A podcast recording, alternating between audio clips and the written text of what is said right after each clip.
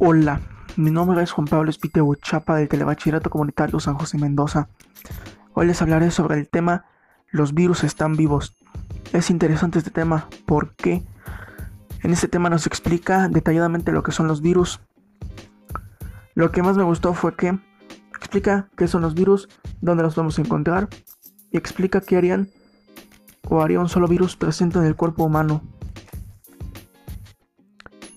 me pareció curioso que por este medio nos explican en el tema que son los virus detalladamente, las cifras inimaginables y que hace un virus presente en nuestro cuerpo.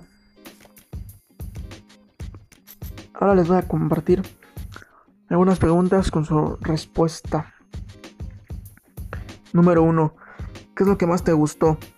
Que explican qué son los virus, dónde los podemos encontrar, Explica qué harían o haría un solo virus presente en el cuerpo humano. Número 2. ¿Por qué es interesante el tema que elegiste? Porque en este tema explica a detalle lo que son los virus, las cifras inimaginables y qué hace un virus presente en el cuerpo humano. Número 3. ¿Qué datos te parecieron curiosos? Eh, nos estamos inundando de ellos. Un artículo estimaba que había más de un quintillón, un 1 seguido de 30 ceros de virus en la Tierra. Número 4. ¿Los virus están vivos? Los virus no están vivos.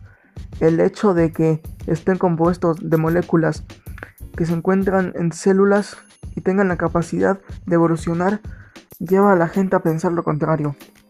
Número 5. ¿Qué es la vida? La vida es una propiedad por la cual animales o plantas evolucionan, se adaptan al medio, se desarrollan y se reproducen. Para concluir, pienso que es muy interesante este tema y que nos deberían de hablar más sobre esto. Muchas gracias por su atención. Les invito a seguirme en mi podcast y hasta pronto.